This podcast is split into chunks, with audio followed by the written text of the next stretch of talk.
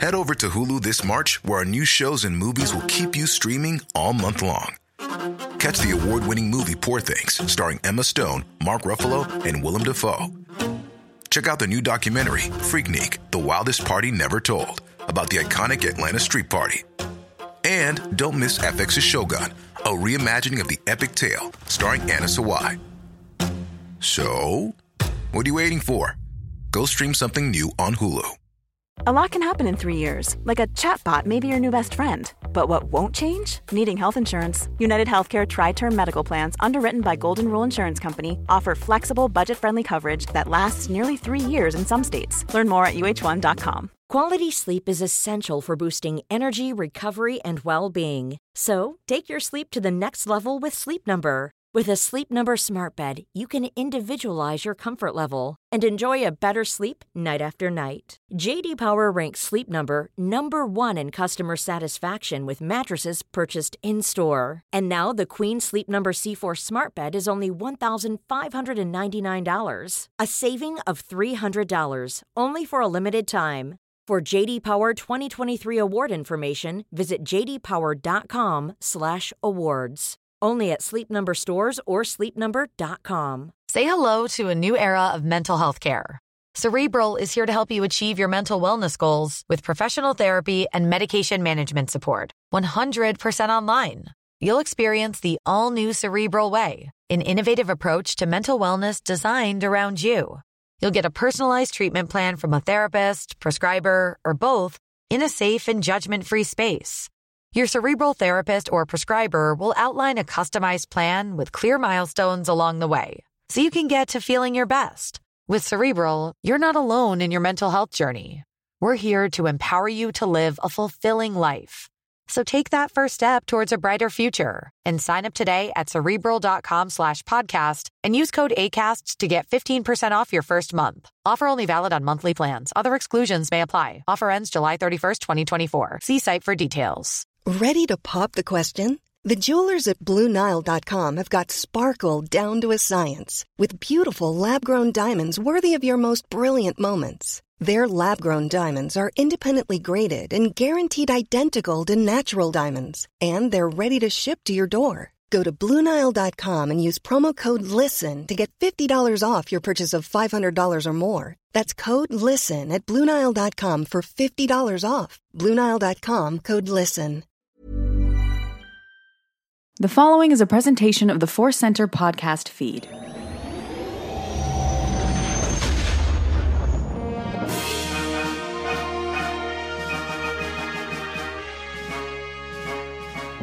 From the center of the galaxy, this is the Force Center podcast feed. I'm Ken Napsok.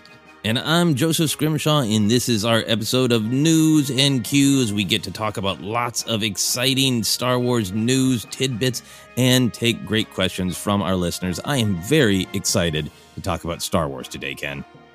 You know what? We keep talking about, hey, we're real fans, man. And I, I, we got some Star Wars adventures that prove that. But then, I don't know, there's something lately. We've just been having so much fun. We want to thank you all for going along on the, the journey and adventure with us.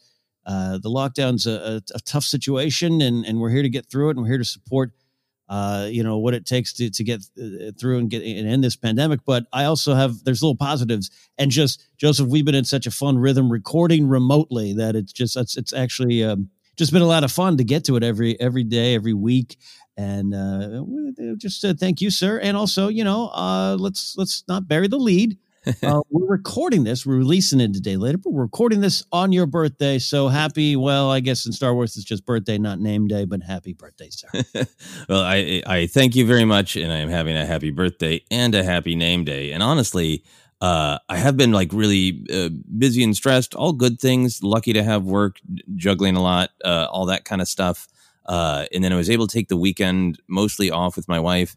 And then I had that little bit of like, oh, but I have stuff to do on my actual birthday. And then I was like, no, this is great. I get to talk about Star Wars on my birthday.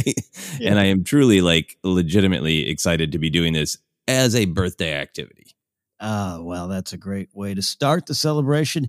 More to come, um, sure. Before we get into those news, cues, and more, we're going to remind you all that today's podcast is brought to you by Audible. Get a free audiobook download and a thirty-day free trial at audibletrial.com slash Force Center. Over one hundred eighty thousand titles to choose from, probably rising uh, for your iPhone, Android, Kindle, or M P three player. A little bit later, as always, we'll have our Force Center Recommends an audiobook we think you should try out on us. We always like to talk about our Star Wars and or life adventures. And we'll start with you, sir, because you're celebrating, you're playing Star Wars games, you're drinking. Oh, man, you're living good. I am. I'm having a good life. Yeah, that was a really fun Star Wars adventure that I had. Uh, taking Saturday and Sunday off this weekend, I just wanted to do a collection of random fun things. Uh, a while back, I bought the Blu-ray set of the complete uh, nineteen sixties Batman show, which my wife has never watched, so we watched a couple episodes of that. Uh, I read some of the Poe Dameron book, uh, did a couple other, you know, little fun things, watched some Doctor Who, uh, but then I specifically wanted to make time for Star Wars in the weekend, and I played this game called the Hoth Ice Planet Adventure Game, which is a reprint, recreation of an actual game from uh, the year nineteen eighty that I did not have when I was a child. Uh, I had the Escape from Death Star game from A New Hope, but I did not have this one. Uh, so when I saw they were doing this cool reprint with a, a retro Luke Skywalker action figure, I had to pick it up. It's super cheap on Amazon. It's like fifteen bucks right now. And I knew going in, because I've played Escape from the Death Star, that this was probably not going to be like an award-winning board game. as board games go, but it was so much fun, Ken, because it was it, it's so exactly of its time. Uh, everything in the game is based on flicking a spinner. Uh, there is nothing that the players can do to one another or to impact one another's journeys. So you really don't need to play with another person. You go around Hoth, and then you have these weird fights that are not fights uh, with Boba Fett and an AT-AT, and then you have to go circle Darth Vader's orbit in the middle of the board, and then you get to uh, defeat Darth Vader uh, by trying to flick to the number thirteen on the spinny board. I love a good flick. Uh, that is uh, that's a classic. Yeah, I got to give that a try. I, I have like three copies of the Death Star game. I, I I'll have to add the Hoth one to my collection and then actually play these games. That, that's that's fun and and and definitely. If you're going to celebrate a, a birthday and, you know, age is a number, but it's good to go back in your mind to when you were a kid and just popping bubbles and flicking a uh, little spin. yeah. Yeah. And it was, it's just so cool to get that window into uh, the marketing of the time. So like some of the illustrate the illustrations are like very old school, very like, hey, that's close enough to Boba Fett. Sure. He has a button there. Like, yeah, Darth Vader's chest unit. That's a, That's his entire chest. That covers both nipples, right? It's that big? Yeah, sure. Uh, we don't have art of what Luke and Leia are going to look like yet in Empire, so it's just a picture of them from A New Hope. And then throughout, throughout the instructions, they keep calling Vader Darth. um, that's all. It's so dated and now reads so condescending. It's like, so if you want to defeat Darth, uh, just get to his orbit. And like, yeah, it's so great. You know, someone in a in a room uh, back in the day is like, well, is, uh, that Ben guy calls him Darth. That's his name. That's his name. yeah, it's just his first name. And now it just it feels so offensive. It feels like calling him Steve, right? Chad Vader. Chad uh, Vader. Yeah. uh, video of our past. Yeah, that's awesome. yeah. Uh, and then uh, if I may nerd out very quickly about the Luke Skywalker action figure. So. They're, they're putting out these retro figures that are actually, you know, you know, recreations for the most part of actual figures that were out back in the day. This is one that they never made. It was Luke Skywalker in Snowspeeder uh, pilot outfit. Uh, but I didn't realize until I opened the whole box. You know how back in the day they did not have the advanced uh, lightsaber toys, you know. Right. It was just, uh, you know, a piece of plastic where the hilt was the same color as the blade. And in Empire Strikes Back era, it was yellow for inexplicable reasons, just yellow. And this one came with a blue lightsaber, still that same design where the hilt and the blade are the same color, but a blue one. And that was literally a childhood dream come true. That's what we had to deal with in Star Wars in the old days of what if they could make the plastic blue? And they did. They made the plastic blue. Back in your mind, way to celebrate Empire on your birthday. That's awesome. Yeah, that figure. I, I didn't think. Yeah, you're right. It didn't make a. X-Wing Hoth Luke. I love the name of the game. Uh, Hoth Ice Planet Battle from the motion picture of Star Wars two, the game. Right? Exactly. It makes little to no narrative sense, uh, but it's all the fun stuff from Empire Strikes Back. Well, that's a good way to celebrate your birthday. And uh, you were telling me after that this, uh, em- this, this birthday and Empire, that, that this is an actual anniversary, right? Yeah, yeah, because I saw Empire Strikes Back on my birthday. You know, obviously it came out in May, and then, uh, you know, my parents uh, made me wait and made me wait. So this is my actual anniversary of seeing Empire Strikes Back, which is pretty, pretty damn amazing to think. Oh, fast forward all these years that this is then how I would spend uh, another birthday is uh, chatting about Star Wars, which is great. Oh, we are living the dreams of our youth. But how, oh, man. May to August, that's a that's a run for a kid to not be, be withheld from seeing the space movie. Yeah, I didn't know. I just didn't know. I you know I I, I put it together later in, in adulthood where it's like, wait, that movie came out in May? I think I wonder. It's possible that my parents lied to me because I remember like seeing the commercials and losing my mind and being so excited and seeing it in newspapers and going to get the Burger King cups and, and everything and hunting for the action figures. They might have just told me it hasn't come out yet. It's on the way. It's on the way. Yeah, but I mean, it's such such a different time. Like, what am I going to do? Google it? No. You yeah. know. Yeah. Wait for this Starlog review to show up in your mailbox. Yeah. Yeah. But how about you? Uh, I went on for a while about my adventures on the ice planet. By the way, my wife uh, defeated Darth in one flick, one flick of the force. Uh, she defeated. One flick. Yeah. One flick Darth and he's down. Uh, what are your adventures? Did you do any flicking with the force? uh, you know, uh, I did not, not flick the force. Uh, we did uh, watch Revenge of the Sith, uh, very late night viewing here the other night. Uh, you know, Grace has been uh, on this journey to kind of just rewatch all the films. We're not doing it in any order, though, which is great. We watched Rise of Skywalker, Last Jedi, and now this weekend we watched Revenge of the Sith. We're just jumping around, and it's kind of wonderful. Um, but yeah, just uh, it, you forget, it, and this is the power of Star Wars, a movie movie we've both seen many times. We sat down to watch it close to eleven thirty. Uh, some t- we're we're both occasionally night owls. I, I usually start passing out by eleven, but I stay up till two. Um, and I just said that thing. I was like, "Wow, this is kind of a long one." But all right, we'll we'll see how far we get into it. We watch the whole thing. It's the power of Star Wars. Once you're in, you're on that journey. And we we just kind of shot through, and it was just kind of fun. And it was good to, uh, um, we did that Star Wars ranked about Palpatine, and so to focus a lot on uh, Palpatine while watching this one. Uh, also some good stuff, uh, I thought, um, you know, about Yoda, uh, some things that'll pop up again in our discussion on, on a Clone Wars report this week. Uh, just it's fun to just kind of every once in a while go back and watch these things you're familiar with, but just focus on that one thing or focus on something specific on that viewing.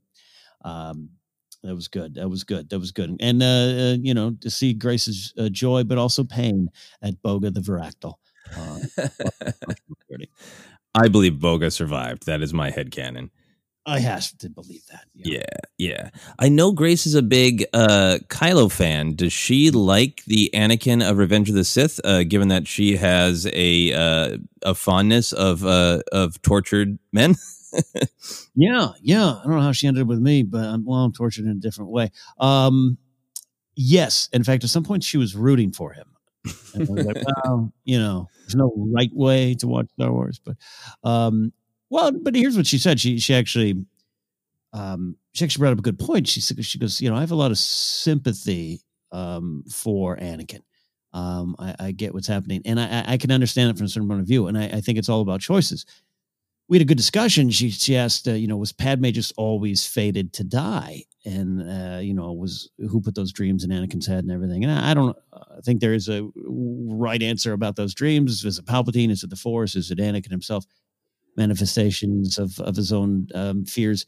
I'm there for any of those discussions, right? I, I, I don't remember offhand if, if the man in the flannel ever actually answered that. Um, but it was a good discussion about, no, destiny, choice. I think he could have saved Padme with some different choices, uh, all those kind of things. So we had a good discussion around it, but also it just made me think to, to my own viewing of Revenge of the Sith back in oh five. And you and I talked about our growth as as fans, as uh, becoming prequelists, and maybe it was, uh, you know, we uh, we all agree Sith was the quote best one of the prequels, right? But I remember coming out of it going, I just didn't like his turn to the dark side. Happened a little too fast, which I, I do still think a little bit in the movie, but if you're tracking it, it makes sense, right? But but beyond just the moment where he falls to his knees and and and and uh, henceforth uh, becomes Darth Vader. I, I, I think back then in two thousand five, I was reacting to this isn't how I envisioned him becoming Darth Vader. This is this all-powerful Sith Lord, the man in the black cape and the mask. And yes, he's this old guy at the end of the films, but, you know, I, you know, I wanted something else for him. And and I just, again, one of those things when you look back at uh, George's point of, no, he didn't, He didn't become Darth Vader as some sort of weird, dark victory. It wasn't a, a this conquering moment of, yes, I am now Darth Vader. It was a sl- sad, um, perhaps unavoidable, and at times, I'll even say pathetic slip and fall into this prison. And it's not at any point cool. It's not at any point not painful and sad and, and completely tragic, but also n- not strength. Anakin does not... Um, become Darth Vader from some great point of strength. And there's a quote from Yoda in Ambush, which you and I, you and I are going to be talking about on Friday on Clone Wars Report, where Yoda just straight out says, you know, you go to the dark side, you're a coward. And I was watching Ambush the day after uh, Revenge. I watched Revenge of Sith and I was like, yeah, kind of. And I, again, I do have some sympathy. There's some things much like with Kylo, um, it doesn't justify anything, doesn't justify the evil decisions or actions, but you could see where some of the stuff comes from. Uh, and I just thought, I still believe sores, uh, sores being sliced down, Master Anakin, uh, there's too many of them. That is, to me, uh, Anakin destroying a vision of what he was, uh, a nine-year-old uh, you know, a kid with a, a saber and a dream. I think that was him destroying his past. Um, and so anyways, I just was removed by the fall of Anakin on a different level and thinking back to how it, uh, it just slipped by me in two thousand five. So I'll take yeah. that as a Star Wars adventure. That was a good Star Wars adventure. Absolutely. You went on an emotional roller coaster uh, through Revenge of the Sith. I think this is great, the way that you are rewatching them and sharing them and sharing, you know, Grace's perspective uh, a little bit as well, because I think that's such a, it, it's so great to uh, process Star Wars in the kind of detail that, that you and I like to dig into on the podcast and make connections to specific episodes of Clone Wars, but then also kind of go back and uh, just really experiencing it as a, a film and just kind of moving and flowing through it. And I, I think you're saying a ton of great stuff. I think Anakin's fall is really relatable. The reasons that he feels pressure and fear and anger are built up so well. So if you just sort of put yourself in his place and go like, well, the Jedi didn't, they were kind of cold to him and they didn't let him rescue his mother. And he has to hide that he loves someone. And the Jedi are being a little shady. And like, you can really start to relate to the pressures on him. But then when you look at it from this other perspective, and the, the perspective that I think is Lucas's morality tale, is yeah, it is. It is about who knows exactly where that vision of Padme came from. But that vision is just literally fear of the future. And he entirely gives in to fear of the future. And there's there's such a big difference between he did something awful to save Padme when she was absolutely in danger in the moment, and he selflessly was willing to do anything to save her, versus his personal fear of possibly losing her in the future. And he just chooses to believe that is true. And all of his actions in the movie flow from, he sees the fear of the future. And even though he's been trained to resist that, he just says, yes, that is what will happen. And so I'm making all my decisions based on something that isn't real. Mm. Mm, yeah. Yeah, absolutely. That, that, that nails kind of the, the whole, the whole slide, the whole decision. So again, we always talk about it. Destiny taking you to a point of choice. What are you going to do about it? Yeah. Ah, stay up late movie. And watch Revenge of the Sith. Yeah. That's it. That's a good movie. That's a fun movie. Makes, makes you think. Uh, so that is, uh, that's my Star Wars adventures and my life adventures, other than just surviving the heat as you were as well, sir. So. Yeah, hotter, hotter where you are, though. So well done. Well done. I'm sure it was fun to watch those Mustafar scenes while uh, burning alive in the San Fernando Valley. one oh seven ninety-five in our house the other day. Yikes. Wow. All right. Well, with uh, that out of the way, we are going to go into news. This is the news portion of our news and cues. And, well, this week, uh, got some fun stories. Nothing big and uh, juicy. Uh, I know there's some, uh, you know, a lot of vague tweets going on, Joseph. We, you know, Star Wars Celebration would have been next week. So it makes some sense that maybe some bigger news is coming down the line. Uh, we will cover it when we have news to cover. Right, Joseph? Exactly. What we do have to cover right now is the third and final book in the Alphabet Squadron series. Has a title and a cover. Nerdist, with Amy Ratcliffe writing uh, the article, had the exclusive reveal. Say hello to Star Wars Victory's Price. We have on the cover Wyl Lark looking a little bit like Christian Bale when he grows a goatee and loses sixty pounds to be in a movie. Um, so uh, there we go. We got a little bit of a description as well. Joseph, what do you think about, uh, well, you could just start with the title, number one, and dive into the cover and description. Uh, I truly, truly love the title. Uh, the title sounds like a really scary game show, but also absolutely perfect uh, for what the Alphabet Squadron series has been about. And what a great to just it, to, to know that the whole book is called Victory's Price.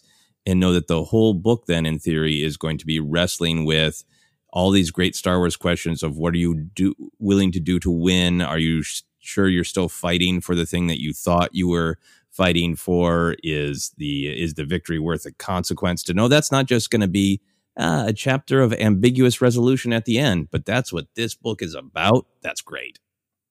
Yeah, I'm right there with you. This is one of those, hey, that title says a lot and maybe says it all. And where we're going to be at the end of the movie. And it's, and it's befitting of this series um, that you and I both are, are enjoying. And Alexander Freed's a great writer, even though this uh, Shadowfall at times was a little, you know, a little uh, uh, thick in descriptions and emotional descriptions. And, and it's uh, not always an easy read, but that does, that's good. I don't want all books to be an easy read.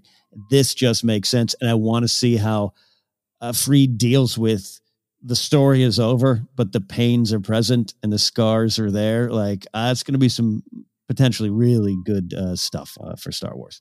Yeah, yeah. And, and it makes me really, really curious to see if there's any possibility of Alphabet Squadron kind of echoing some of the ideas in the original trilogy's resolution of, is there any possibility that any of the characters will find their way to, you know, victory through mercy in any way? Or is it really like Shadow Wing's got to be put down, you know? And, and I think that that this uh, even this title is already kind of in conversation with the idea of h- how do you end a war and, and keep any sense of morality is great.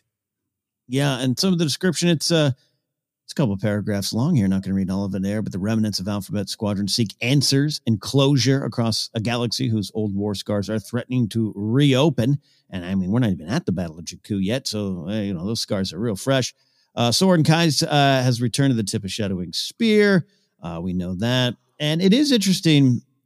I, I think it fits in with the story and, and having, you know, we read these books and we know where it falls on the timeline. And now to just to go into just a simple canon kind of timeline kind of thought here, this fact that Shadow Wing is no longer, quote, wounded prey, fleeing the hunters of the New Republic uh, with its leader, its strength has returned. Uh, what, what do you think? Uh, do you have any action to, reaction to just Uh, you know, Shadow Shadow Wing, the Shadow Squadron, kind of being this this power during an era that number one we hadn't really heard the story before. Obviously, it's brand new. Uh, the Aftermath, Empire's End, and and the whole Wendig series doesn't really touch upon it. So we're getting this new section of canon, and they're the, they're a big power, but in their own little corner. Uh, I, I I'm okay with that, and I like that. You with that as well? Yeah, absolutely. Because I think Aftermath did a great job of setting up this idea that there are a thousand, a million adventures from the very small of uh, what's going on in a specific village on Tatooine to big galactic uh, consequences of let's uh, planetary, let's rescue the Wookiees from Kashyyyk um, to the setting up of the government, like so many stories. So it feels perfectly uh, accurate that there's a lot of stories mm-hmm. like this, uh, this specific rivalry between Alphabet Squadron and Shadow Wing. And I- I'm kind of hoping that I'd be fine with the Battle of Jakku. That would be awesome. But I'm kind of hoping, since they teased it in Shadowfall, that what's going to give this higher stakes is that there's going to be something Coruscant related mm, mm-hmm.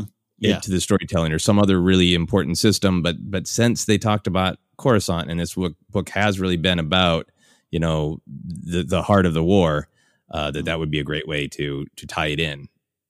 Yeah, I would. Yeah, I I, I have a, a slight expectation to have some of the the canon that we know in this area era tied into the story a bit, not in full detail, not that Leia shows up and is like, "Can I fly with you, Alphabet Squadron?" I, I don't necessarily, I don't talk about that, but just uh, tying it a little bit closer to what we know. But I love what you're saying, because yeah, that's what Wendig's Empire uh, Aftermath series, I keep saying Empire's End, the Aftermath series did do such a good job. Yeah, you're every one of those interludes told a story that just was at times completely disconnected from everything else, but it still felt right and it felt good, and and that helps me as a Star Wars fan that uh, loves that rebellion versus the Empire and all that kind of stuff. That that there, there's many stories to tell, and it works for Mandalorian, uh, it works for this series, and uh, a good reminder for myself to not be like too caught up in, wow, okay, wait, wait a minute, are we are we going to Jakku, or we we don't, we don't need that? It's it's its own source, but it could happen as well. Um, what do you think about the choice of uh, Wyl Lark, or sometimes Wyl Lark is what we'll say, uh, on the cover here? Uh, I. I This this is this seems to me, not to lead you down a path here of questions and answering, Joseph, but just seems to me the perfect kind of character to deal with the price of victory from where he's come from. Absolutely. I was thrilled that it was uh, Wyl Lark on the cover. Uh, maybe he's Wyl Lark. I call him Wyl. Uh, I was thrilled that it was Wyl. He's one of my favorite characters. He makes perfect sense. I also did just about a literal double take to my computer going, that's what Wyl looks like?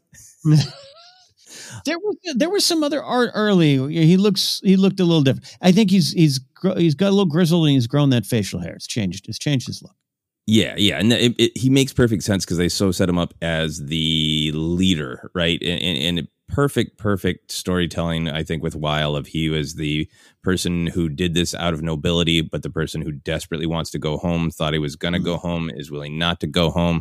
Nobody else is really in the right place or has the right skills to step up to be the leader, so he's gonna be. So uh, I think he started in my mind as so the youthful, hopeful one.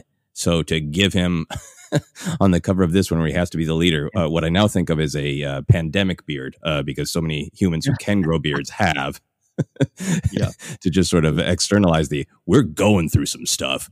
Um, so that Wyl has that too. It just it did me. I so pictured him as young farm boy with, you know, he's not literally from a farm, but, you know, young kid with uh, big hopeful eyes and and nary a facial hair to be seen. So then to see him is like, yeah, my beard says I've seen some things, Wyl Lark. Like, it both makes sense, and I was surprised. Uh, well said, especially about the beards there. Uh, uh, this comes out March second, twenty twenty-one, which is, hey, just around the corner. So we'll wrap up this series here, which has been a, a pretty interesting, uh, deep, uh, dark at times, but a, a real interesting addition to the Star Wars story. Uh, any thoughts right now? With it, we don't know the end yet, but any thoughts of just Alphabet Squadron's uh, Alphabet Squadron's place in modern Star Wars storytelling, Joseph? I think it's great, because I think it's a good example of how we can kind of hook into different Star Wars tales where there is so much familiar. You know, we got great characters like Harrison Dula. We have the Shadow of the Emperor. We have, you know, some people and places and events that we're familiar with. Uh, but then we also have the new of these really well drawn characters, these characters that you, you like, I would be happy to have a travelogue where we get to go home with Wyl Lark. You know, just like, I want to keep hearing more about these characters potentially, because they're so great.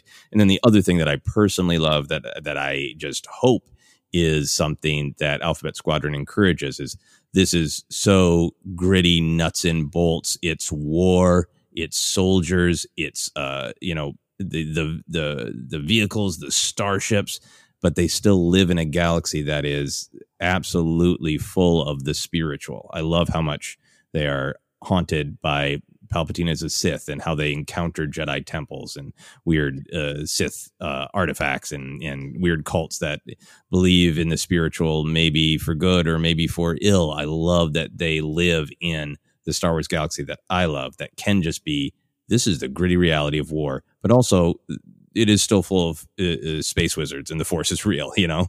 Yeah, absolutely. And, and, and, and the war is sometimes on the inside of your soul. And, and that's where uh, the book, uh, the book series has uh, really succeeded. and uh, has its fans and has introduced a, a, a very uh, just, I don't know, just compelling uh, collection of new characters. And we'll get the end of their journey March second, twenty twenty-one. Speaking of, well, beginnings of journeys, which also are old uh, journeys. Get ready, my friends. Yes, you saw the story going around last week. Lego. Lego is bringing us a new holiday special. Can Rey get back to Life Day?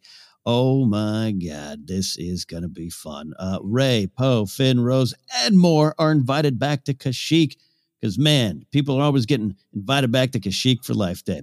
Uh, this story is set right after the Rise of Skywalker. Canon? Eh, don't worry about that. No. No, this is this is canon of your heart. Uh, Rey sets off on a new adventure to gain more knowledge of the Force. Uh, at a Jedi temple, she's able to have adventures with all heroes and villains. It's like a world between worlds all over again. Um, are we ready for a new holiday special, Joseph? There's actually already in that description some interesting things of post-Rise of Skywalker content that, again, not canon, not to be taken too seriously, but based off our discussion last week on Republic Reborn, I kind of went like, oh, yeah, that tracks. This all tracks. Are you ready for the holiday special? I am so excited about this. Uh, no offense to any other Star Wars content. This might be the Star Wars content I am most excited for. Uh, yeah. I just, I love the yeah. tradition that Star Wars has of uh, having a sense of fun and whimsy about its past, even a, a past as, you know, complicated as the Star Wars holiday mm-hmm. special, and how anything that can ever even be seen as sort of like an embarrassment or something that people didn't like, there's always this attempt to, you know, reclaim it and re-examine it and and have a spirit of fun about it. So I'm thrilled about that, of just, hey, it's a holiday special dropping on Disney Plus on actual November seventeenth, the actual anniversary of the holiday special and my actual wedding anniversary. So huh. I'm excited for that. Uh, yeah, that's right. I got I got married on Life Day. It was very peaceful. Uh, the Wookiee singing was beautiful in the ceremony. Um, But yeah, that I I also just really like that Lego, to me, all the Lego Star Wars storytelling has the exact right tone where, uh, you know, if you watch the the Lego shows that they've made, yeah, there's things that happen in it that are not canon. Like, you know, the Emperor doesn't do a little dance and shake his butt at Vader when he gets mad. I don't think that's canon, right? That but. We know- That we know of, that we know of, who knows? But it's all set within canon and in characters and events that you know, and everything tracks timeline. It's not just, it's not just like throw it out all out the window. The way I like to look at the Lego canon is, if you like that idea of an unreliable narrator, that these are stories being told to you, like that this is could maybe be a story that maybe happened, but it's being told you, you know, at a bar by someone with a great sense of humor who's adding all these weird jokes to like events that maybe happened, but are telling you in a really, really uh, sly, comedic way. Mm, mm. I love the uh, love it and and uh, love the photos, because the they've released a couple photos. One is like it's like a bunch of Jedi, Kenobi, I'm seeing Mace Windu. Uh, they got Sith troopers, it's just all over the place. I love that. But the photo of the Falcon, which has Chewie, Rose, Uh, which is great. Uh, uh, Rey and Finn all in their Rise of Skywalker outfits. Then you got Poe in a Christmas sweater, and there's a Christmas tree on the Falcon. I mean, I'm already there. I'm already there for this. I'm all in. I'm all in. Yeah, and in that that uh, photo of uh, Rey or the Jedi and the Sith facing off, there is a Lego that's just the top half of Maul. Yeah, I just saw that. Yes. Right. So that's that's the kind of, I think, just like really let's have fun with this um, mm-hmm. comedy. But yeah, I'm I'm also like totally pumped to be like, we just had this big episode about, you know, how much can we revisit these characters right now when the, you know, actors aren't on board, and, you know, what's going to happen if we write a bunch of novels and then they get wiped from canon. Uh, but there's still that hunger for, you know, post uh, Rise of Skywalker content. So I'm I'm excited for this funny take on Life Day. But Ken, I'm also pumped. I don't care that it's a Lego. I'm pumped to see Lego Dio. I'm pumped to see uh, Rey's yellow lightsaber, even if it's in Lego form and she's cutting Darth Maul in half for the third time. Yeah, I'm just thrilled to see some of this content.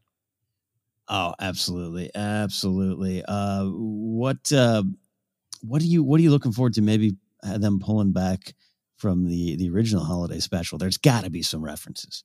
Oh, yeah, yeah. I mean, I think uh, some definitely some of the characters uh, will return. I, I think there's a good chance of seeing Akmana. Uh, yeah. I think there's a good chance of uh, of seeing uh, definitely some singing. I think there's no way they're not going to let the uh, yeah. the Life Day song go. Maybe I don't know if they'll just do it or if they'll have a different take on it.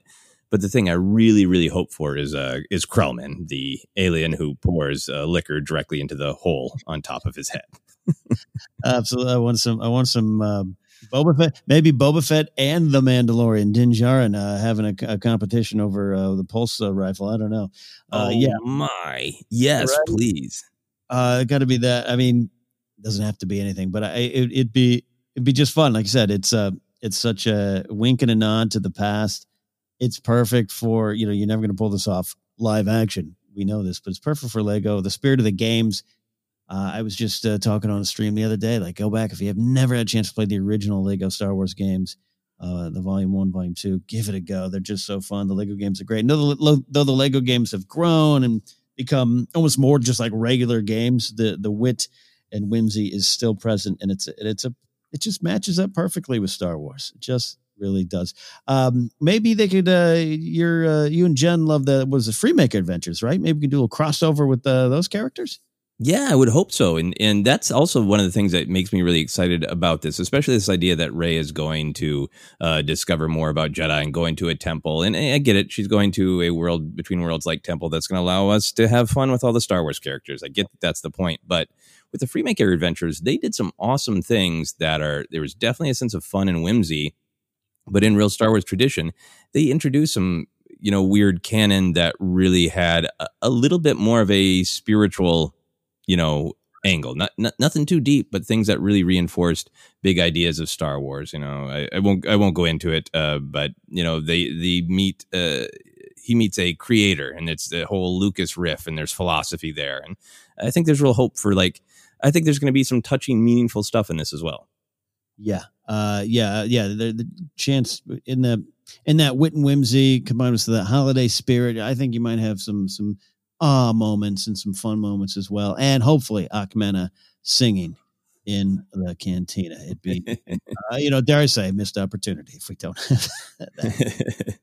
Uh, all right. Uh, from there, our final story is uh, a test of courage. We got a little sneak peek uh, from the Justina Ireland book that'll be coming out January fifth, two thousand one, uh, two thousand twenty-one. Uh, man, the, the lockdown's taking a toll when I think it's two thousand one. Woo! Or it's the calendar right now. January fifth, two thousand twenty-one. And this, of course, is part of the High Republic series. Test of Courage will be one of the first ones out of the gate. We know a little bit about this. We've we've heard um, some of the stuff. Uh, we've heard Justina Ireland talk about it.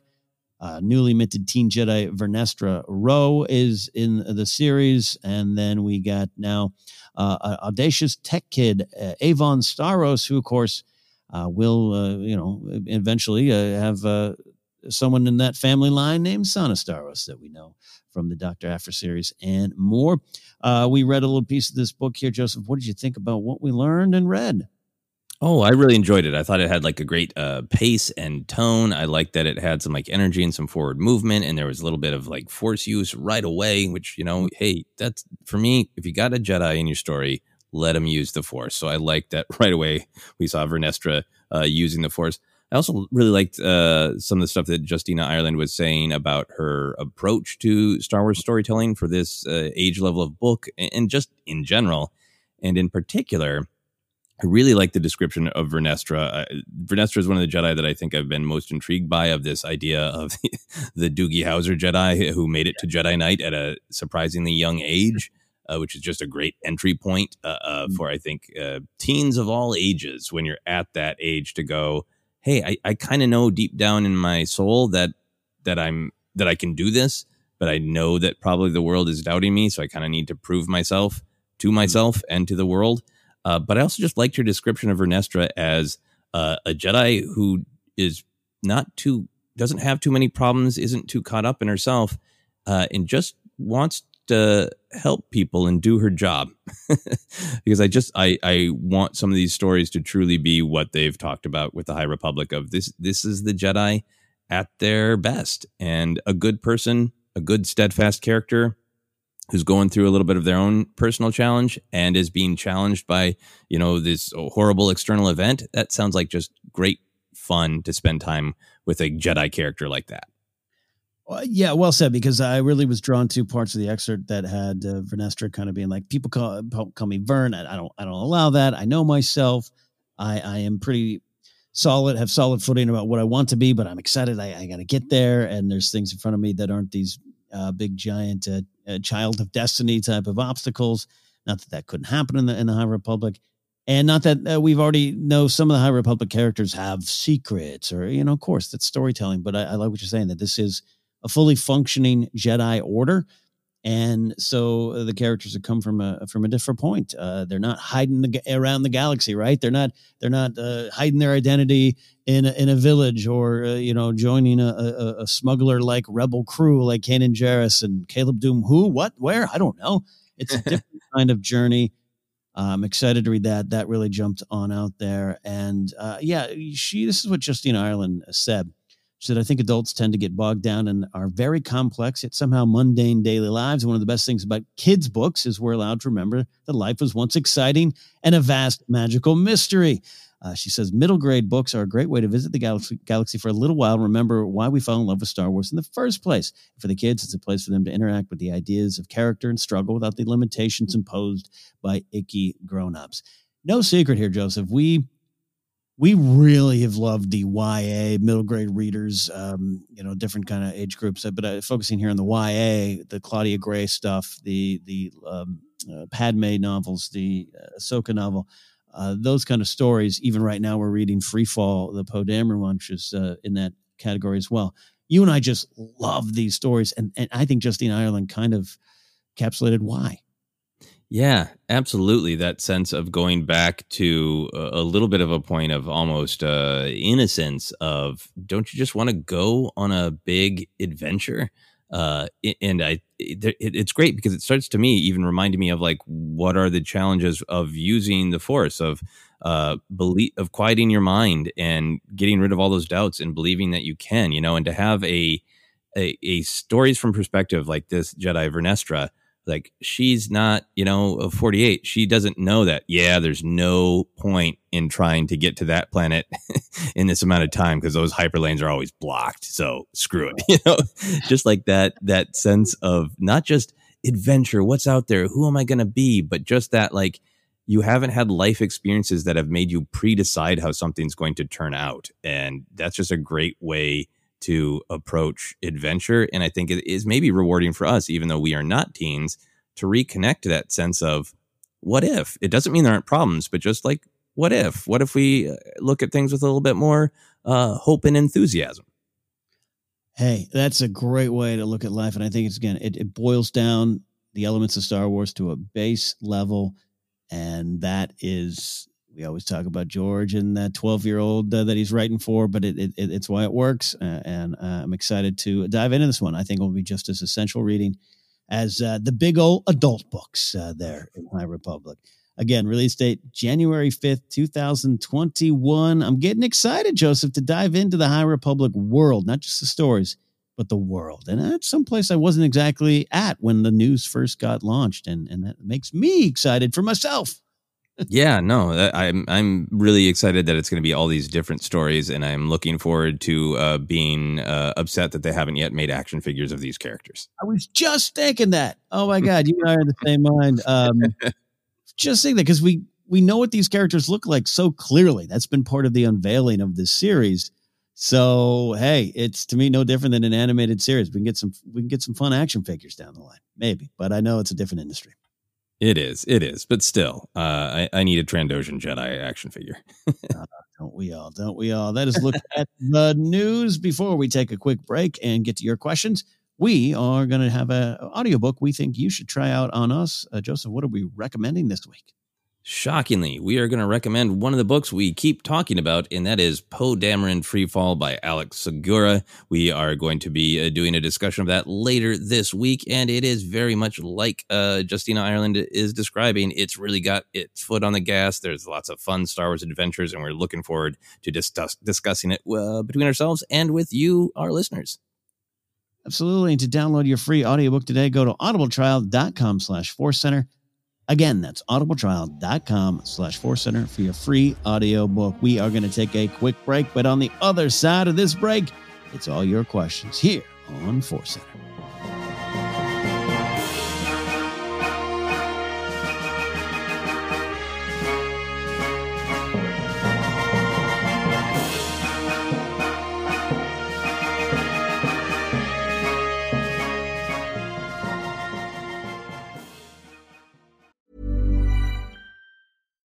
Do you love anime, gaming, movies, and discovering how your favorite pop culture affects everything you do?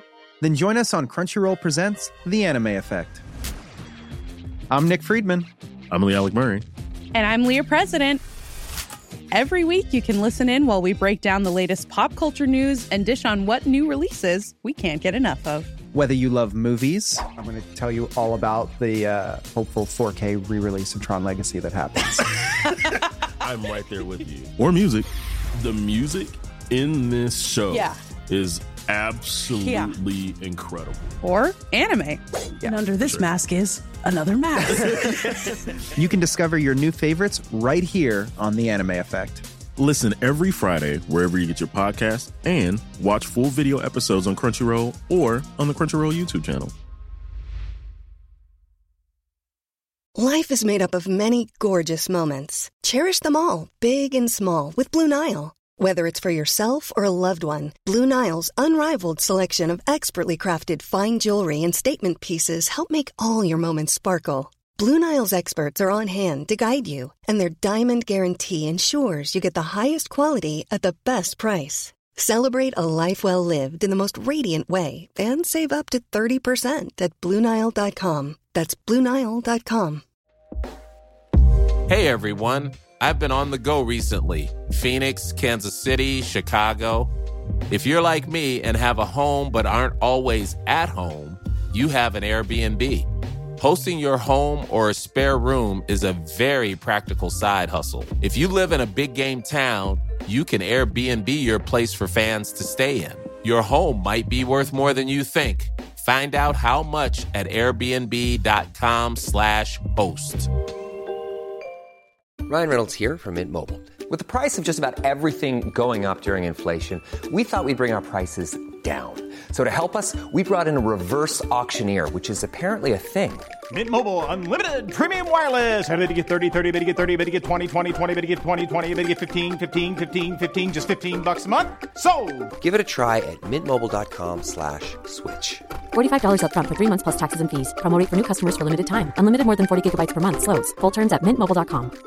A lot can happen in three years, like a chatbot may be your new best friend. But what won't change? Needing health insurance. United Healthcare Tri-Term Medical Plans, underwritten by Golden Rule Insurance Company, offer flexible, budget-friendly coverage that lasts nearly three years in some states. Learn more at U H one dot com. Quality sleep is essential for boosting energy, recovery, and well-being. So, take your sleep to the next level with Sleep Number. With a Sleep Number smart bed, you can individualize your comfort level and enjoy a better sleep night after night. J D Power ranks Sleep Number number one in customer satisfaction with mattresses purchased in-store. And now the Queen Sleep Number C four smart bed is only one thousand five hundred ninety-nine dollars, a saving of three hundred dollars, only for a limited time.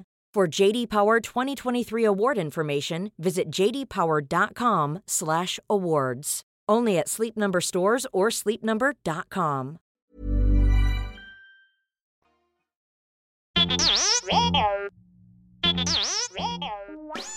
Hey, Force Center friends, make sure you're keeping up to date on all the great content from Jennifer Landa. Whether it's YouTube, Instagram, or TikTok, you whippersnappers, Force Center's own Jennifer Landa continues to bring you fun, informative, and insightful laughs and moments.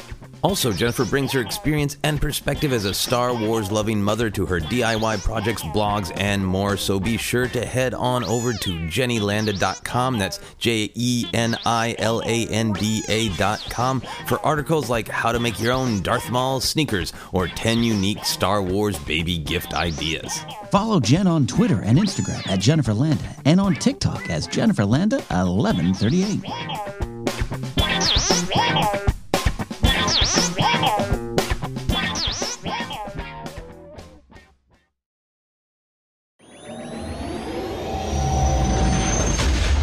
Hey, Force Center fans, don't forget Force Center is on YouTube. Head over there to catch up with our new show, Star Wars Show and Tell. Joseph, Jennifer, Ken, and special guests sit down and share favorite items from their own Star Wars memorabilia collections. Plus, there's the In Memoriam video series, encore presentations of Databank Brawl, and special programming all there for you and more shows on the way. It's Force Center on YouTube. Check it out.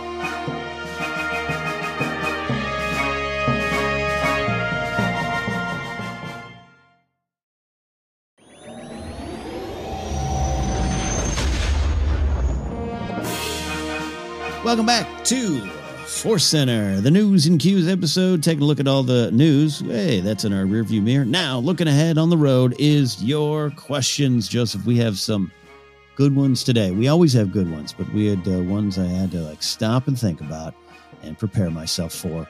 What the? Yeah, these are some good essay questions, I would say. You know, we, we always get great questions, but these uh, some of these are definitely uh, big thought starters and then have to be thought finishers in order for us to actually try to answer them. We always uh, take questions from social media and from our patrons on Patreon. So we're starting on Twitter uh, this week. And our first Twitter question comes from Rafaela. And Rafaela says, what are your thoughts on Star Wars books being adapted to movies or animated movies for Disney Plus? Which ones would be best for that? Oh, I get so excited about this question because I think it's such a great idea. But Ken, I want to start with you. What's just your general reaction to that idea of books being uh, translated into live action or animated movies? So I do think it's a good idea, but I don't know if it's one I even want. I'll explain. What? Um, look, look, man, there's no denying that is it is just impossible to adapt books and movies successfully. I mean, uh, you can do it. It's been done. It continues to be done. But they're, they're, they're two separate things, right?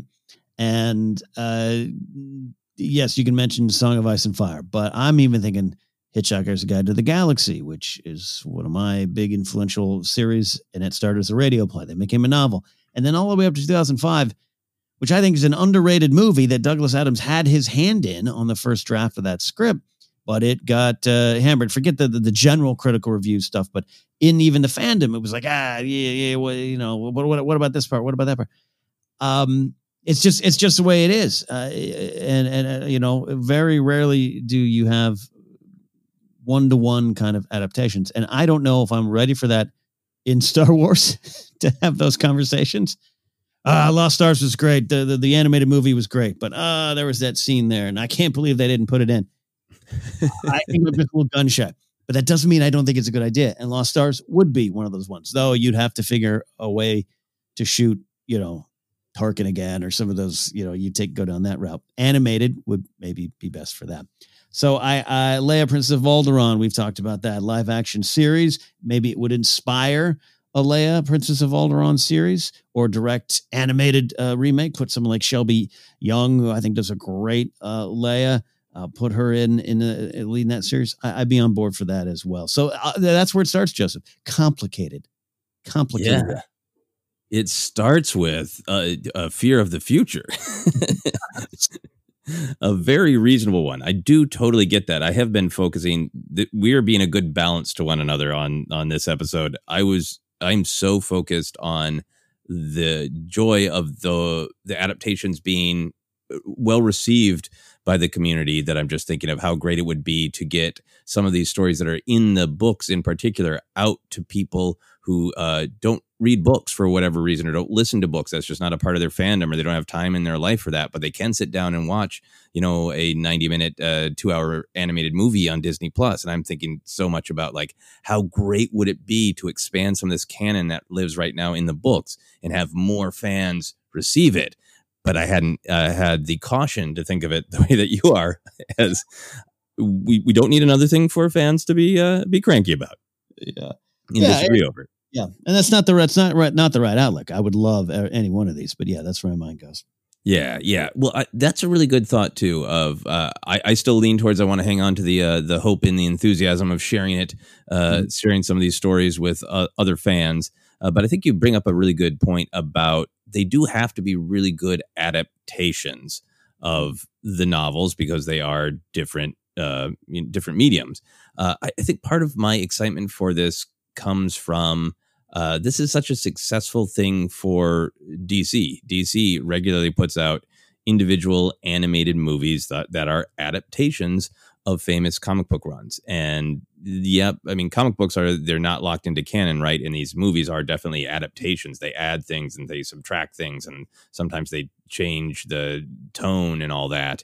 Uh, but it's such a proven uh, thing that, that fans like of, yeah, if we like a story in one medium, we would love it translated to another. Now, with Star Wars, you do have to be careful of that because you can really quickly get into that canon debate if you make a great adaptation of the novel, Leia, Princess of Alderaan, but there are additional scenes would be fine. But if they change anything or compress anything, then you do get people, you know, bickering over which one is more accurate canon. But I say, you know what? That's fine. I will take that in order to share these uh, more widely. I also think it's a slim possibility that it's something that could already be in the works, because right now, when we're still dealing with unknowns with uh, with shooting live things, animation is a thing that can and has continued. So I'd be really curious to see if this is an idea that is being floated. Um, so I think in the big picture, I think it's a really, really good idea. And the thing that when I think of novels that I want, I think of novels that I think already in their pacing and structure lend themselves to being a movie. Um, like, right. For example, I love Queen's Shadow, but uh, but there's a lot in Queen's Shadow in particular that's very internal to the characters' yeah. minds. And uh, there definitely is some moments of conflict, but it's not a, hey, there's a blaster fight, you know, every twenty pages. Yeah. But other novels like Leia, Princess of Alderaan, moves pretty fast, and she goes from place to place, and there's a tense din- dinner scene, but then there'll be, you know, a little bit of action. Uh, so I think some books uh, lend themselves to adaptations better.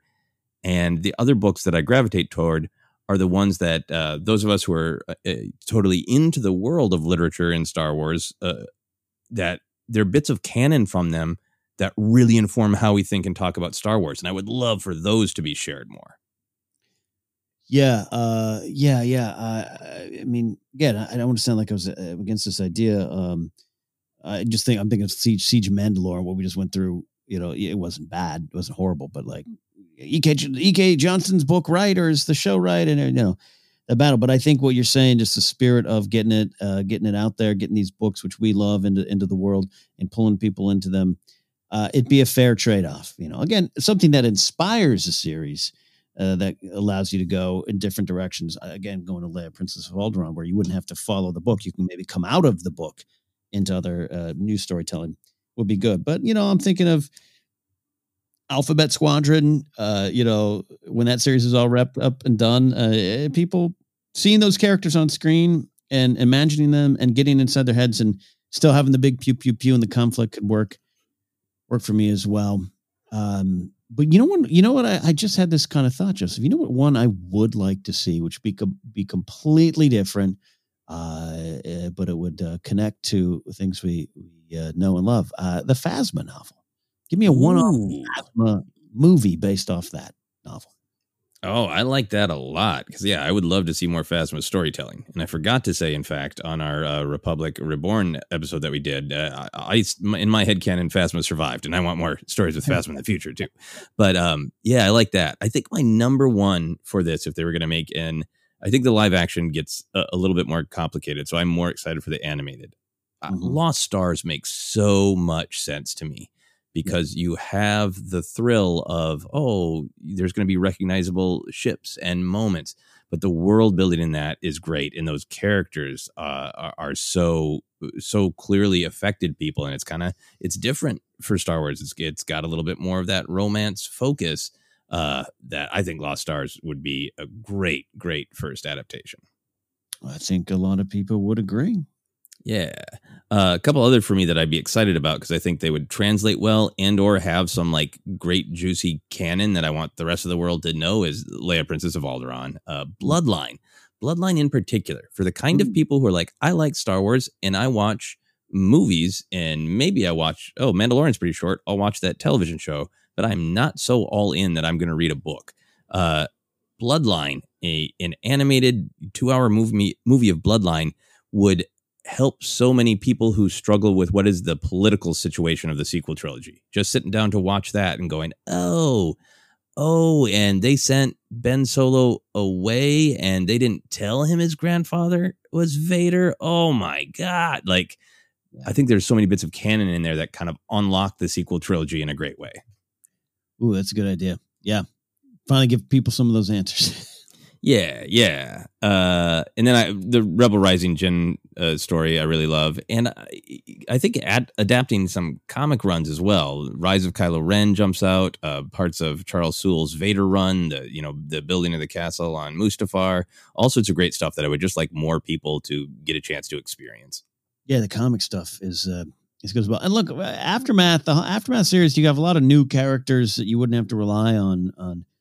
Uh, if you're to do a live action, recasting too much stuff. Uh, Han with a beard comes to mind. You maybe have to throw Alden in a beard. I don't know. But um, you know, animated, you wouldn't have to. But in terms of live action, there's a lot of lot of cool stuff in Aftermath that I wouldn't mind seeing on the big screen, including Therapy Ewoks.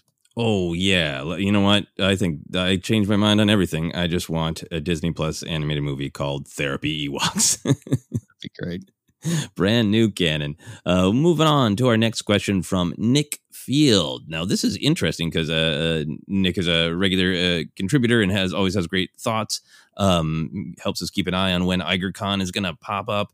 Uh, but this is has great rhythm with what we were talking about earlier about the perspective of the younger reader novels. So Nick Field says, should Star Wars ever produce an R-rated movie or T V M A show? While the franchise has, franchise has traditionally been kid-friendly, that can put a limit on what you can explore in a storytelling sense. For argument's sake, put Disney in the question of would this ever happen aside. I like that. Nick is a nice, practical question asker. So we're not going to discuss, are they going to do this? Are they going to put it on Hulu? Is there going to be Star Wars After Dark? We're just going to talk about the idea of it, Ken. Uh, yeah. What do you think of the idea of it? Do you want, uh, at some point, or would you be interested if it existed, R-rated Star Wars? Would I be interested? Yes. There's a part of me that gets the desire to see that. Uh, and look, Revenge of the Sith, pretty dark. I was uh, at the Cinerama Dome seeing it in two thousand five. In front of, and I, I know I've told the story before, but it, me and my friend um, Joel were sitting in front of a group of uh, like two moms and their kids, right? It was like a kid's day out. We saw like a matinee showing. And they were screaming and crying when Palpatine is, is being burnt and unlimited power, that whole sequence. It was not a good, it was not a good screaming and crying. It was these seven-year-olds will now have that. They're probably right now talking about it. Oh, God, I still have nightmares, you know? Um, and they're in their twenties. So, I, I still, yeah, we could get on, we get on to the, the, you know, George's intentions and this and that. I, you know, uh, if we say that wrong, it comes off as too much of a high horse.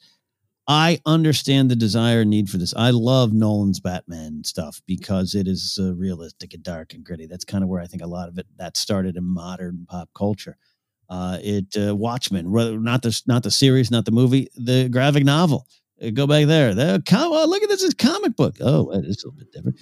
Um, all that kind of stuff. It definitely works. Uh, it definitely can work. And I, I, I think you could still get the same spirit and storytelling. I'm personally not over interested in it, but I fall for that. I, I think going into Last Jedi, I, you know, I wasn't super familiar with Rian Johnson uh, when he got announced. A lot of my friends were, and they were excited because, oh, he did Breaking Bad. Oh, Looper. We're going to get dark, gritty Star Wars. And they carried that desire all the way into the screening and out of it. And they're still disappointed.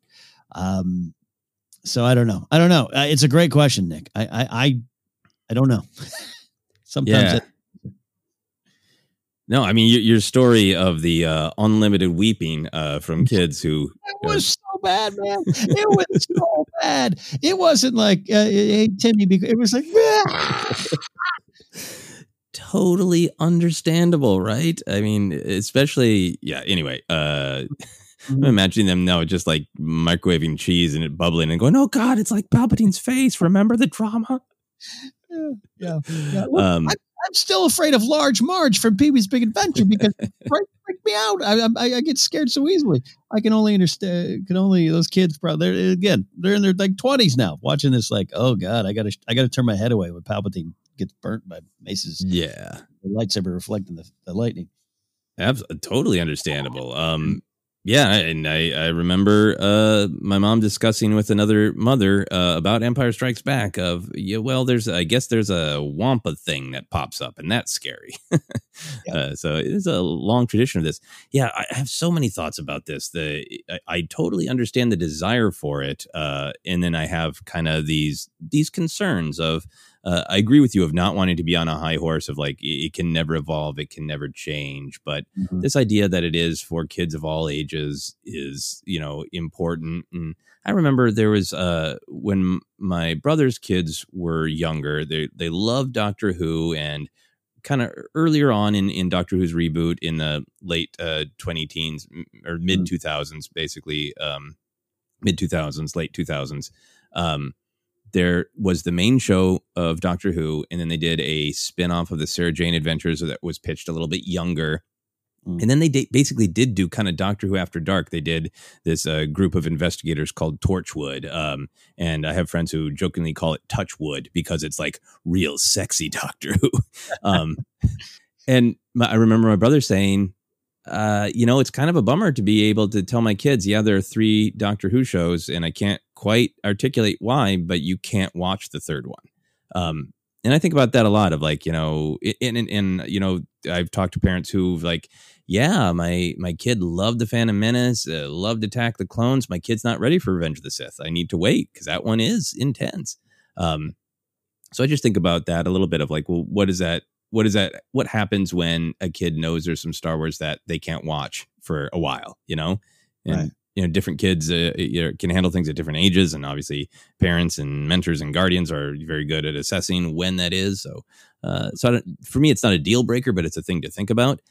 Yeah. The thing, the big thing for me is thinking of what would one get out of an R-rated Star Wars that you don't already get. And, I think, you know, a lot of people might have different answers for this, but for myself, just totally subjectively, I get that maybe you could, if you wanted to go more horror, you could make it more truly frightening, you know, and if you, there was ever a movie like the kind that you and I have talked about of, you know, some uh, Jedi Padawans accidentally trapped in a horrible Sith temple and it's just a haunted house nightmare. and yeah. Great. I can get if that was R-rated, you could go really, really, uh, all in on the horror. And when, you know, some of the Sith spirits would get uh, the, some of those Padawans, there could there could be some gore. So so I get that.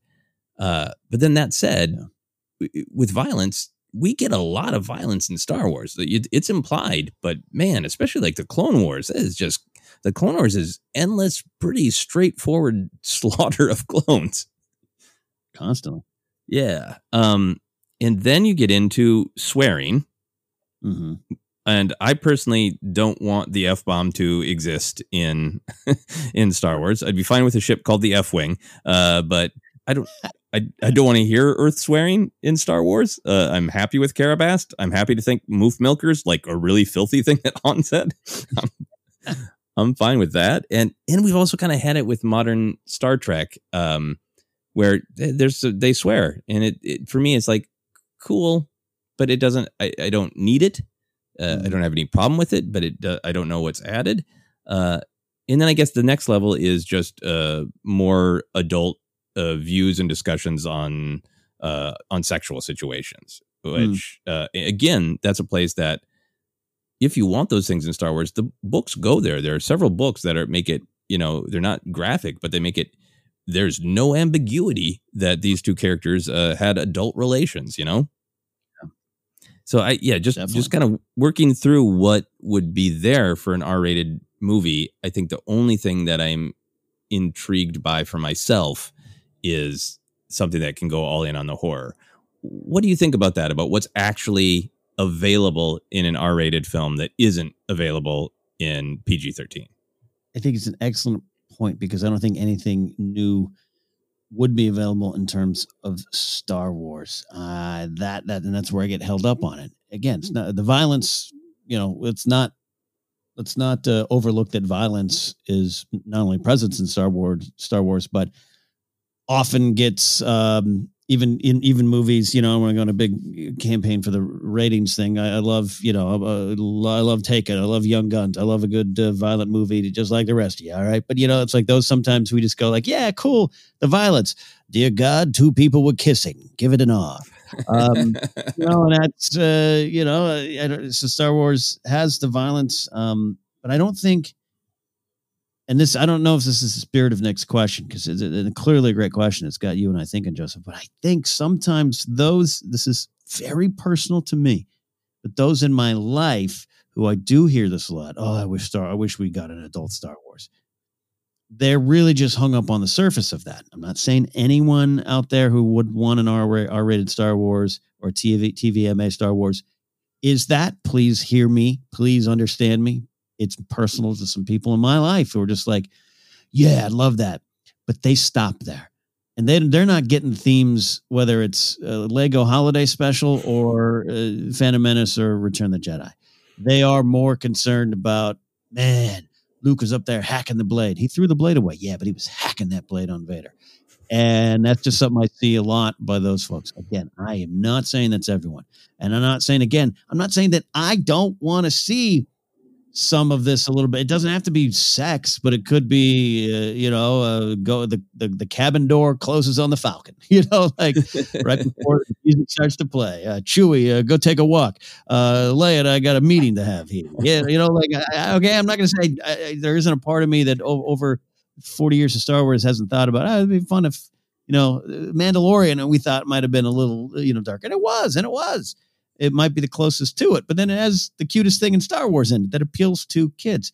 So anyways, I'm going down a weird path, Joseph, but yeah, that's the thing. I don't, I just, I don't think it would add anything. It is like yeah. you and I are, are, are comedians, but students of comedy. Sometimes a well-placed uh, curse word is perfection for a joke. But a lot of times it's just fluff and adds nothing. It hides the lack of content and depth to, to a joke, and a good joke has depth. So that's kind of where my mind comes to uh, comes down on it. Maybe. Yeah, well, I th- those are great thoughts, and now I'm maybe convinced that I do want to see some scene on the Falcon where the sabacc dice are hanging on the door and Chewie knows. uh, yeah, I'm sure other people could come. The funniest thing I've heard in a while. The dice are on the door. You keep on walking. You just go co-pilot for a while.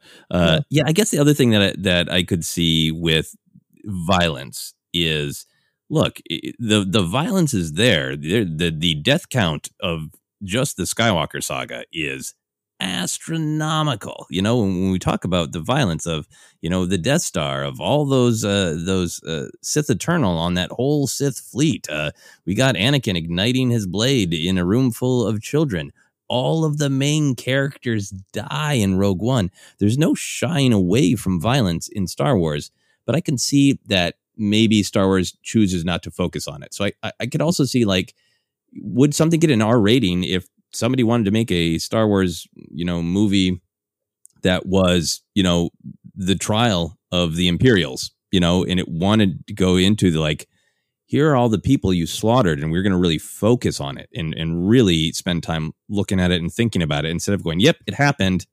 Mm. You can have discussions about it, but a kid can just watch it and go, oh yeah, I'll have a conversation with my parents about that later. I can see, I guess, if, if something was going to be R rated because an examination of violence was the point, and it wasn't necessarily about, cool, look at that, all the blood that spurted when Palpatine ripped that guy's head off. But it was more about, like, let's talk about the real, you know, uh, consequences of violence, some of the stuff that happens in the books. It's settled. We want to Disney Plus Star Wars when the Millennium Falcon's rocking. Don't bother. Uh, uh, not that's great. Oh, right. Yeah, great question, Nick. Absolutely, absolutely. Great, great thought starter. And uh, and as always, Ken and I are talking through our subjective opinions, and I'm sure other people have some different takes on what would or would not make a R-rated Star Wars movie worthwhile. We're going to move on to some questions from Patreon. Uh, we're going to start actually with a question from Evan Osborne Lomax. Uh, Evan says, do you want to see former Rebel spy Enib Rey return in a story in the near future? Rey is one of the few people in the galaxy who knows the truth about Palpatine, and he found out the hard hard way at the tips of Papa Palp's zappy fingers. He was then defeated by Leia, who refused to execute prisoners and compromise her morality. We last saw him escaping rebel capture in Star Wars nineteen, way back in May of twenty sixteen.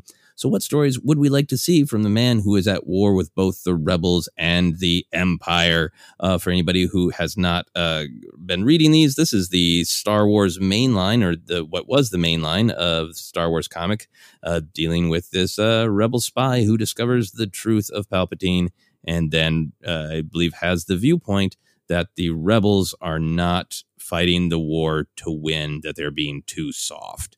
Uh, Ken, do you like Eneb Rey? What are your thoughts on him possibly returning? When he, he returns in that Sunspot prison arc, this is the one, actually, we just heard uh, another perspective on it in the Afra radio, uh, radio drama, audio drama. He's there. Um, he's an interesting character.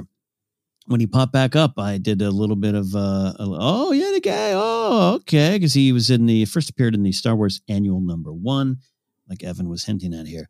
It's, It's an inter- interesting perspective and one you could go into. It takes t- takes me down that Saw Gerrera path, or, you know, how how how do you win? And that's the big uh, morals uh, at, at stake. And that's and that's where I think obviously you know, we know where Leia came down on. So, yeah, I think it would work, too, because he does escape. So, yeah, you bring him on back here between Empire and Return of the Jedi. And what does that kind of character do or think after the fall of the Empire, when the rebellion wins, becomes the New Republic? Does, is he fine with that? Is he okay with that? Uh, and, and what's his reaction, and who's he working for or working against during that time period? So there's interesting, interesting, interesting things to have, have in the, in this kind of uh, conflicted uh, f- character. Yeah, yeah, I like this character, and I really like this the all of the things that he represents. That he's, you know, he gets horribly injured after, you know, Leia sends him on this dangerous uh, mission, and it, it, you know, the dark side kind of pollutes him, where he thinks that kill them all, kill them all is the uh, answer. And I'm definitely interested in that, what you're talking about, Ken, the sort of the. The, uh, another look at this Saw Gerrera type figure, and is he going around trying to, you know, just do horrible violence against the Empire and do things that the rebellion is not willing to do? That part of it's interesting to me. But the thing that's most interesting to me is, as Evan is talking about, that Eneb Rey knows the truth about Palpatine. And I love the continuation of this story, that in this era, you know, Palpatine's really doing propaganda about hiding the whole Sith thing from the galaxy. So I love the idea of, I would love a story of Eneb Rey, like, trying to hijack broadcasts and like trying to basically, you know, fight back against the propaganda and just get the word out to the galaxy of like, he's uh, this horrible Sith, lightning comes out of his fingers. Cause I think at this point in the galaxy, people are like, yeah, no, we, what, what are you talking about? That's not real. That's not true. And like, I could see like this great story of him almost getting the message out, maybe convincing a few people here and there, but, you know, set up to make the big broadcast, and he is hunted down by the sinister agents of the Empire before he can get the truth out. I like that. Ooh, I like that. Let me tell you about Palpy. That's right. I basically, yeah, I just, I want to see his, uh, his propaganda video that he made to, to share the truth of Palpatine. Yeah. Yeah. The real face, the real melty cheese face of the Emperor is coming mm. at you. From Eneb Rey. Uh, we're going to close out our questions with a nice juicy one from Alden Diaz. Uh, here's what Alden has to say. Uh, it's always with a lot of our great listeners. It's a little bit of a, an essay as well as a question, which we welcome and are excited by. So here we go. Hey guys, hope all is well in this seemingly never-ending quarantine era. My question is regarding the reappraisal and recontextualization of dialogue in the Star Wars mythos. What got my brain going on this topic was a friendly and thoughtful Twitter exchange I had recently about the line, do or do not, there is no try. It's an iconic gem in our pop culture, and even non-Star Wars fans know it quite well. But should we look back on what Yoda was saying there and change up our interpretations based on the added context of the canon stories we've had since? Personally, I think that it's way looser and more amorphous as a statement now that we've seen so many other Jedi Masters and lead characters adding depth to what heroism is, to what struggles are, to what training is like, et cetera. I wouldn't be so quick to share it on a shirt or a motivational poster these days. And maybe you have other lines of dialogue that you think need to be put back on the table, reappraised, reanalyzed, re-romanticized, et cetera. What takeaways have you found in them as time has passed? Let me know what you think. Alden, that is a great uh, thought starter and a thing that I think we've discussed a little bit. But Ken, I want to dive into this. Do or do not. There is no try. For you, has that line aged well? What, what did it mean to you in the past, and what does it mean to you now? I think it's aged well because we can really dive into Yoda's teachings, because let's not forget when we really kind of meet up with him again as a as a as a fandom. Yes, I, I know Return of the Jedi, Clone Wars, all that kind of stuff. But in the story, in the timeline, Last Jedi, he's there to remind you it's it's uh, it's failure. It's a great teacher, right? Folly, past that's that's what this is about. So that to me goes against what the public interpretation of do or do not, there is no try, has been uh, become over the years, which is something that I could be guilty of. Not not guilty. It, it's just it, on the surface, it's a real good pick up your uh, you know pick up yourself off the ground and get to it, and and you either do do, do it or you don't. And that's it. And succeed or failure and, and, and win or lose, that kind of thing. And I'm there for a lot of the lessons in those moments there too. But I don't know. Look, going back, you see even in that scene, right? Uh, he, he's trying to lift the X-Wing out. Luke, you know, doesn't believe it. That is why you fail. Uh, it, it, it to me, is it definitely has taken on a new meaning, and it's deeper. And just with what Alden's talking about in the Star Wars story. I also think sometimes it's just a line can slip out of the movie and slip out of the context and just becomes universal, like Alden's saying as well. This is this is on a, a poster. This is on a desk. This is on a bumper sticker. And it's it has some meaning there. It has some meaning on the surface. But if you really dive into the, into what Yoda is always always teaching, uh, yeah, it has different meanings, and, and, and it was always meant to grow. Yeah. Well, I really like that idea that it has meaning that we can analyze in the context of that scene, in the context of Yo- what Yoda believes before then, what he believes after then. But I also really like what you're saying about it.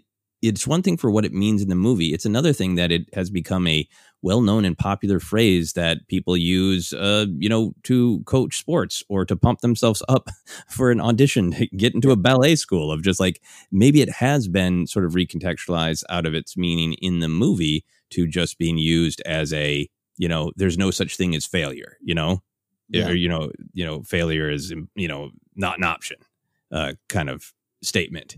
Oh. Um, and I think that's interesting to consider, you know, was that ever the, even the intent uh, that it be used so much as the, like, you know, if you think you're going to be a loser, you're going to be a loser. So just go out there and win. Like, it can really tip into that aggressive, uh, you know, there's no middle ground. There's no such thing as failure. It's just, you know, You, you didn't you, you weren't thinking good and you, until you failed, you know? Yeah. Um, and I really like it uh, from the context in the film that this is not necessarily wisdom for all time. This is wisdom for Luke right then. That's what Luke needed to hear, because Luke's doubt in his ability to see the Force in a larger way um was what was holding him back. And and it's, you know, a direct response, like, all right, I'll try. Mm-hmm. Uh, and so I, I like looking at it as that's wisdom that Yoda was giving Luke right then, because that's what Luke needed to hear, because that's what was blocking Luke from moving forward, is if he didn't believe that he could access this, the Force in that way, if he didn't believe the Force worked that way, then he was never going to be able to do it, and that he was holding himself back. And this is advice to not hold yourself back by yeah. pre-deciding that you can't do it. Uh, that, that, yeah, that's the crux of me. I'm just trying to think of like a real world example. If I was to tell myself this, right? Thinking of some of, I don't know, you said auditions, that comes to mind. Or uh, I remember the first time I was walking into my very first Groundlings class. And this, this is the reason I moved to L A, was to study sketch and comedy. And I was intimidated. And something like this could come in where it's like, you know, this is either going to take me one way or another. That's not what is important. Um, uh, what's important is that I am here, and I, I believe I'm to be here. I believe this is where my journey goes from here. Uh, pass or fail, succeed or fail, fail is not the, the, the, the story. It's the mindset. And, and, and stinking thinking, right? You know, it could just been like, you need a checkup from the neck up and just thrown some Stuart Smalley, Al Franken quotes out from S N L. But it's the same type of thing, you know. So that that it's and it's very easy just to very look, very much look on the surface, because it's it's the lifting of the X-wing around that part of the story.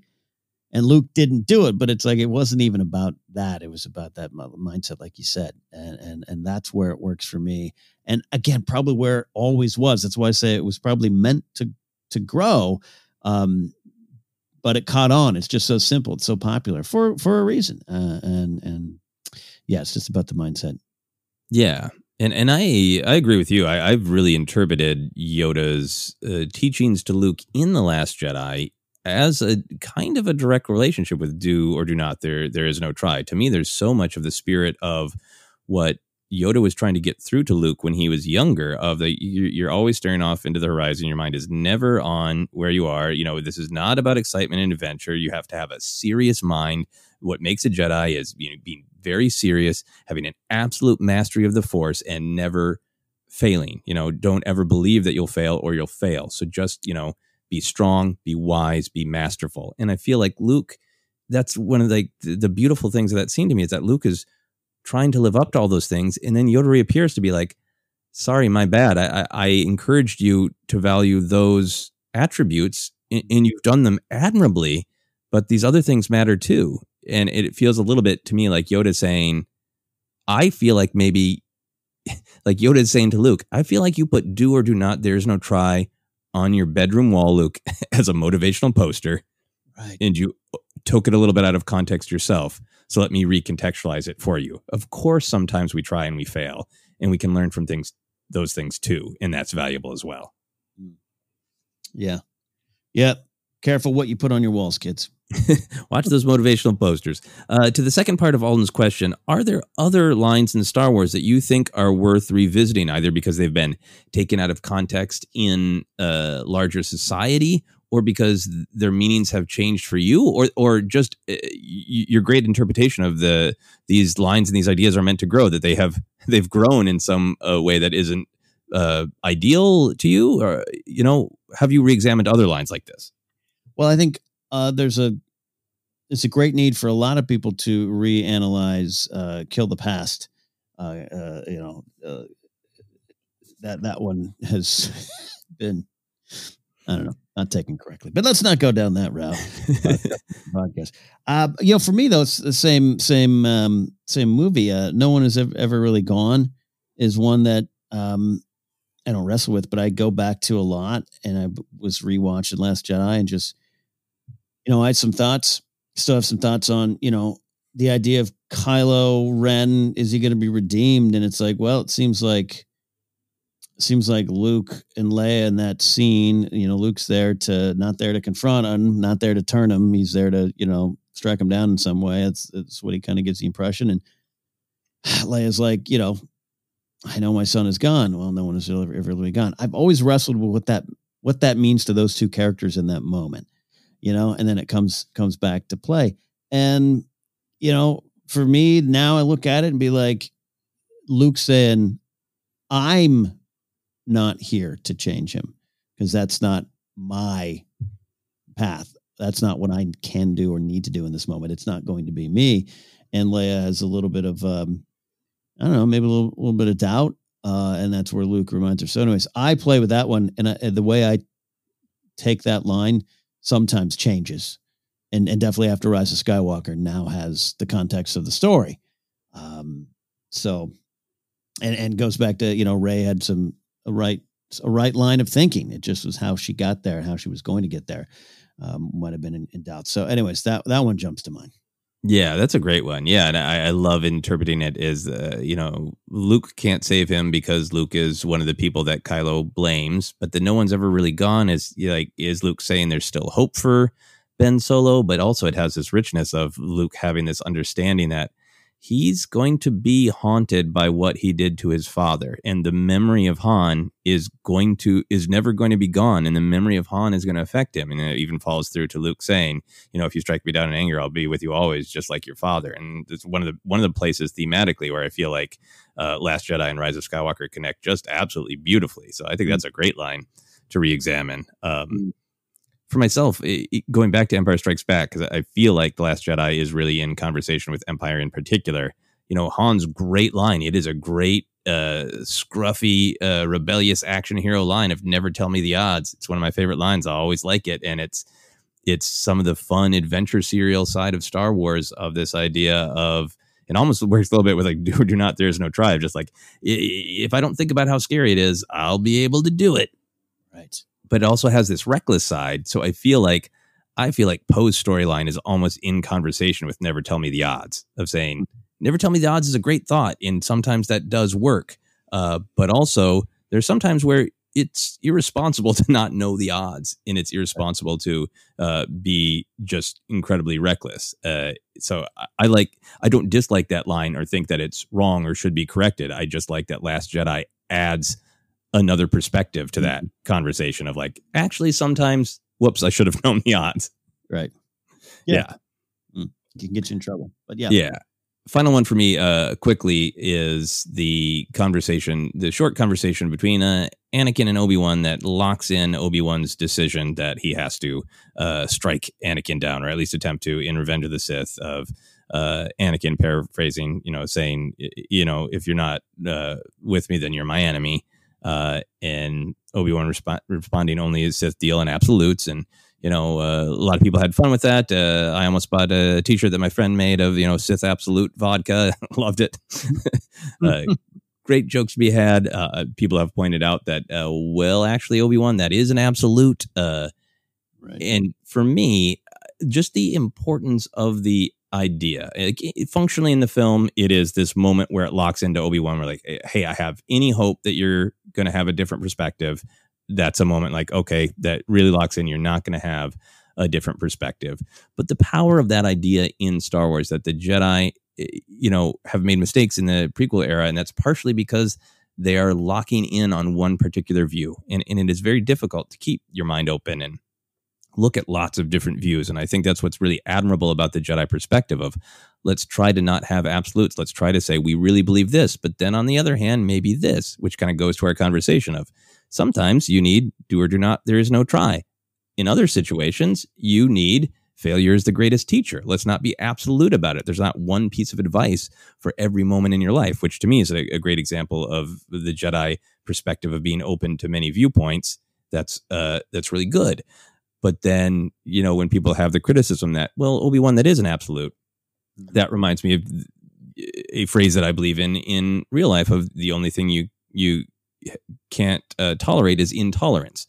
And that, so to me, sums up the Jedi's relationship to the dark side and to the Sith of, well, we want to to agree with every perspective, but this perspective of the Sith dark side, that's the Sith dark side's perspective of, we should have power over everything. We should control everything. We should kill whoever we want. The Jedi are like, that's the one viewpoint that we can't agree with, because it will snuff out all other viewpoints. And for, for an exchange of lines that was very timely, uh, because it was referencing some things that were literally being said by world leaders at the time. And for something that's been, you know, made fun of, I just think there are so many interesting Star Wars philosophical ideas packed into those lines. All wrapped up in a nice little lightsaber fight. yep, yep. And uh, them were literally fighting words. Yeah, you can enjoy that sequence on many levels. You choose where you want to go. Exactly, exactly. So great question, Alden. Great uh, thought starter. And I hope uh, that we finished most of our thoughts. Uh, Ken, you have any other final thoughts on that question? No, just uh, I enjoy, this is probably why I enjoy going back to these stories and movies and, and, and even books. And I'm looking forward to having the time one day to go back into some of the books again. But we watch them over and over again. And I love when you pick something up new, or you connect with something different that maybe was always there, but now you're focused on it because of where your life is. And that just helps do what um, what uh, Alden says, to have these lines reappraised, reanalyzed, and I love this, re-romanticized, because you can fall in love with Star Wars all over again. Yeah, it worked for me. I'm more excited about uh, Do or Do Not, There Is No Try than I was before our conversation. So what a nice full circle journey for me. Full circle journey, and our journey is at an end today. Uh, thank you so much to uh, all those folks that uh, have asked uh, questions. And if you have a question, a thought starter, a long, juicy essay, that's what we enjoy. Uh, go reach out on Twitter at Force Center Pod. Use the hashtag Force Center. Like our Facebook page, Force Center Podcast. We are on Instagram, YouTube, podcasts available on Anchor, iHeartRadio, Apple Podcasts, Google Podcasts, and more. Just search. If it's not there, let us know. We'll try to get on your uh, podcast spot of choice. T- uh, merch is available at tpublic.com slash user slash Force Center. You can support us at patreon.com slash Force Center. Always enjoy new patrons uh, to help us make plans. No, new stuff coming soon. And we have our own stuff. You can follow us uh, at our uh, on on online uh, for me at Ken Napsok, or I'm gonna go to my website Ken Napsok, where I do have a charity spotlight tab, and we've been spotlighting our own uh, charities and things we're interested in here uh, at the end of the show on Force Center. And uh, you can check out Stronghold Freedom Foundation at stronghold freedom foundation dot org. Uh, this is uh, suggested by Uh, listener Chad Benenfield. We talked about it a little bit last week. He had some personal experiences being deployed in Uzbekistan uh, during Operation Enduring Freedom, and uh, they are trying to raise awareness uh, of uh, stuff going that went down there with chemical weapons and toxins, and uh, the effects our veterans uh, who were there are feeling. So go to stronghold freedom foundation dot org for more information. And Joseph, you got your own uh, charity spotlight and uh, places for them to follow you. That is right. You can find me on Twitter and Instagram at Joseph Scrimshaw, and you can check out my website, joseph scrimshaw dot com, for all my other comedy adventures, comedy albums, uh, my podcast, Obsessed. And the thing that I want to plug this week is this coming Saturday, August twenty-second, uh, I'm doing an online variety show called Nerds and Music. I will be saying some Star Wars jokes, and this is a great big benefit being put on by my friends, uh, the Double Clicks, a great musical duo, and it is going to benefit Mutual Aid Disaster Relief and the MacArthur Project, which is uh, seeking to bring food and clothes and medicine to homeless people in Los Angeles. And if you want to get tickets to that, uh, you can go to the double clicks dot com, and it's right there on the front page, Nerds and Music, Saturday, August twenty-second. Love it. Are you ever going to get on the drums there, Joseph? Nerd and music? Drumming? No. Oh. Man, I would love to. I would love to. I, I really got to look into that, if I should uh, take up the remaining space in my apartment that is not filled with Star Wars action figures with loud drums to torture my neighbors. Get back to it. Great stuff. Uh, thank you all for listening today on the News and Cues. We will be looking at the Poe Dameron novel Freefall, uh, the Clone Wars episode Ambush, and a special Star Wars Ranked, a continuation of our look at Star Wars figures. All that and more this week on Force Center. We'll see you then, my friends. Bye.